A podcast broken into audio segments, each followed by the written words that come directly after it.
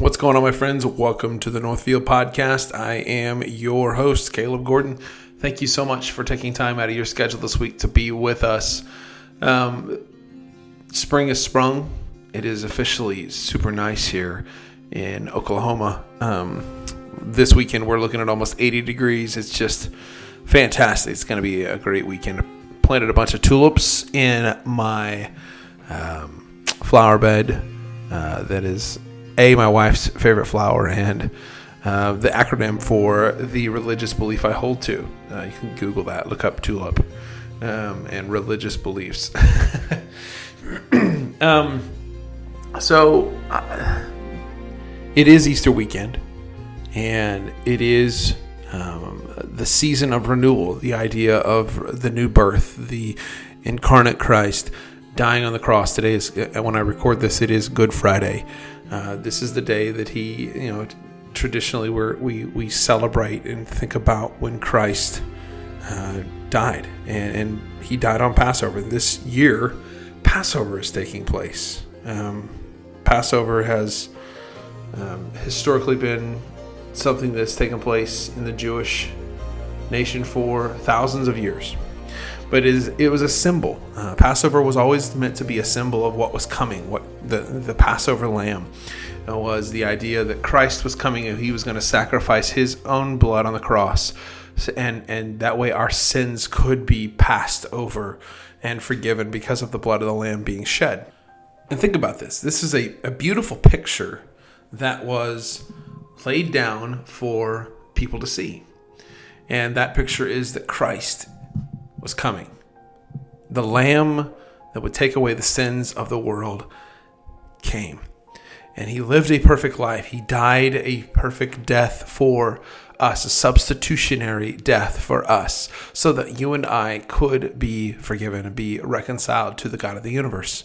Um, Hebrews chapter 9 says, Without the shedding of blood, there is no remission of sins. And man, we live in a world where um, the blood is looked upon as an archaic and barbaric um, theology, and, and how can Christians hold fast to the idea that that this bloody religion? And we live in a sophisticated and erudite society now. We don't need this kind of um, old school um, thinking, but thank God that is the truth of the gospel that, the, that Christ came to seek and to save that which was lost, and He reconciled us by the shedding of His blood on the cross, and then being buried in the tomb, and then raised three days later. So this is the day that we historically um, observe Christ dying on the cross for our sins. He was betrayed. He was betrayed by Judas for 30 pieces of silver. They came and arrested him late in the in the night, and he was uh, everything was done under the cover of darkness. There was a, a mock trial held by the Sadducees and the Pharisees. Just a horrible carrying out of justice, not not legitimate justice at all. It was a ridiculous trial. It was just something so that they could have their consciences salved and and and and wooled over so that they wouldn't feel bad. But the idea is that they did take a sinless, spotless man and throw him under the bus. And he willingly, and here's the thing God had every right, every. I mean, he could have said and defended himself on multiple fronts, but he chose to stay silent for our good. Because if he had defended himself, and he could have. If he had defended himself on any level, he would have condemned every single human being. But he came in to seek and to save that which was lost. He came to, to shed his blood for those that would believe and those that would repent and those that would follow him. Oh, praise the Lord for that. What a good what a good reminder this is that this is the Good Friday that and this is the purpose of Good Friday is that Christ came to be the sacrificial lamb. He was put through a, just unspeakable amount of torture and then hung on a hellish machine called the cross. Um, according to Josh McDowell's website, uh, he's got details of the torture on here. It says the fourth gospel shares details of the crucifixion of Jesus. This includes the public flogging Jesus had to endure. Romans typically used the flogging to hasten the victim's death. The whip made the leather uh, made from a leather straps or leather thongs of various lengths.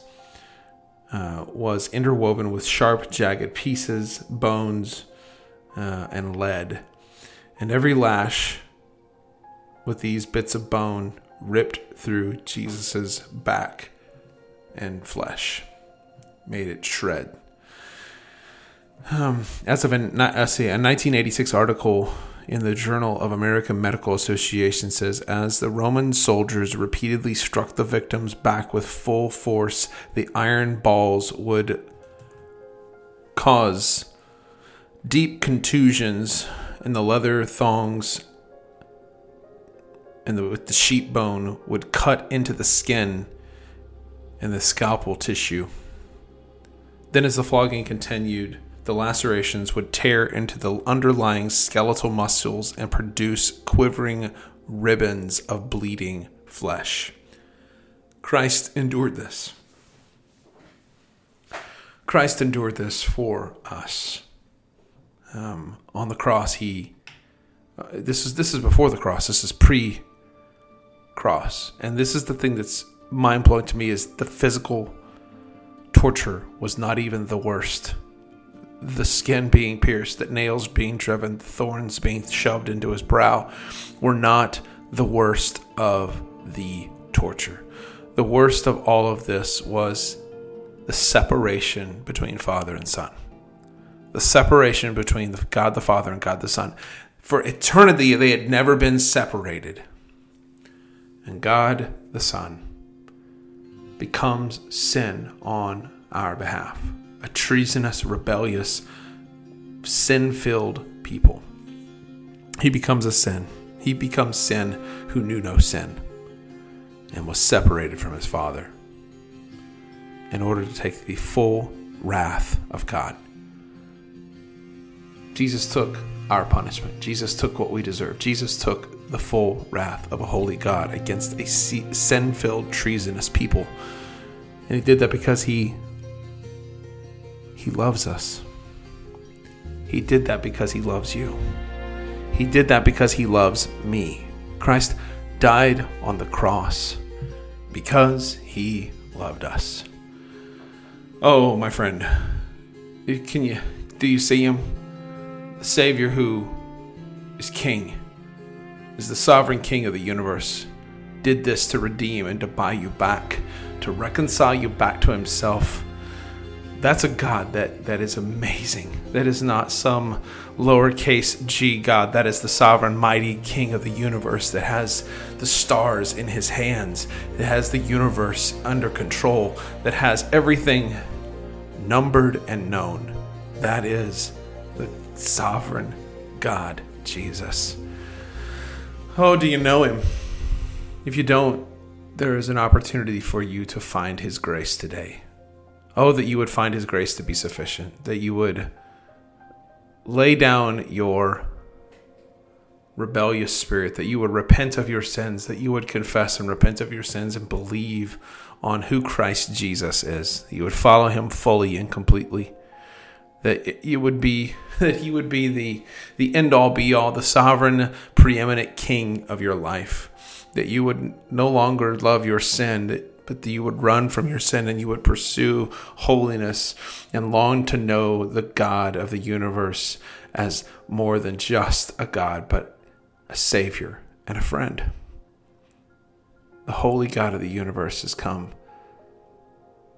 and the only thing that's stopping you, the thing that's blocking you from having a genuine relationship with Him is your sin, and it must be repented of. 1 John 1 9 tells us if you confess your sins, that He, Jesus, is faithful and just to forgive you. He died on the cross to forgive you. Man, would you repent? That's my hope for you today. Pray that you have a blessed resurrection weekend.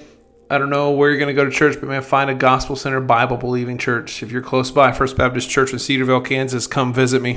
Our services start at 11 a.m. Sunday school's at 9:45, and we would love to see you. God bless. You guys need to check out my friends at Outpost Coffee. They have an incredible caffeinated beverage that will not let you down. The warmer weather is here with spring. Go get yourself a cold false trail or a warm vanilla latte. Like you can't beat it. I mean, if you don't like the fancy stuff, just grab yourself a house drip. You can't beat it. Check these guys out at outpostcoffeeco.com. That's outpostcoffeeco.com.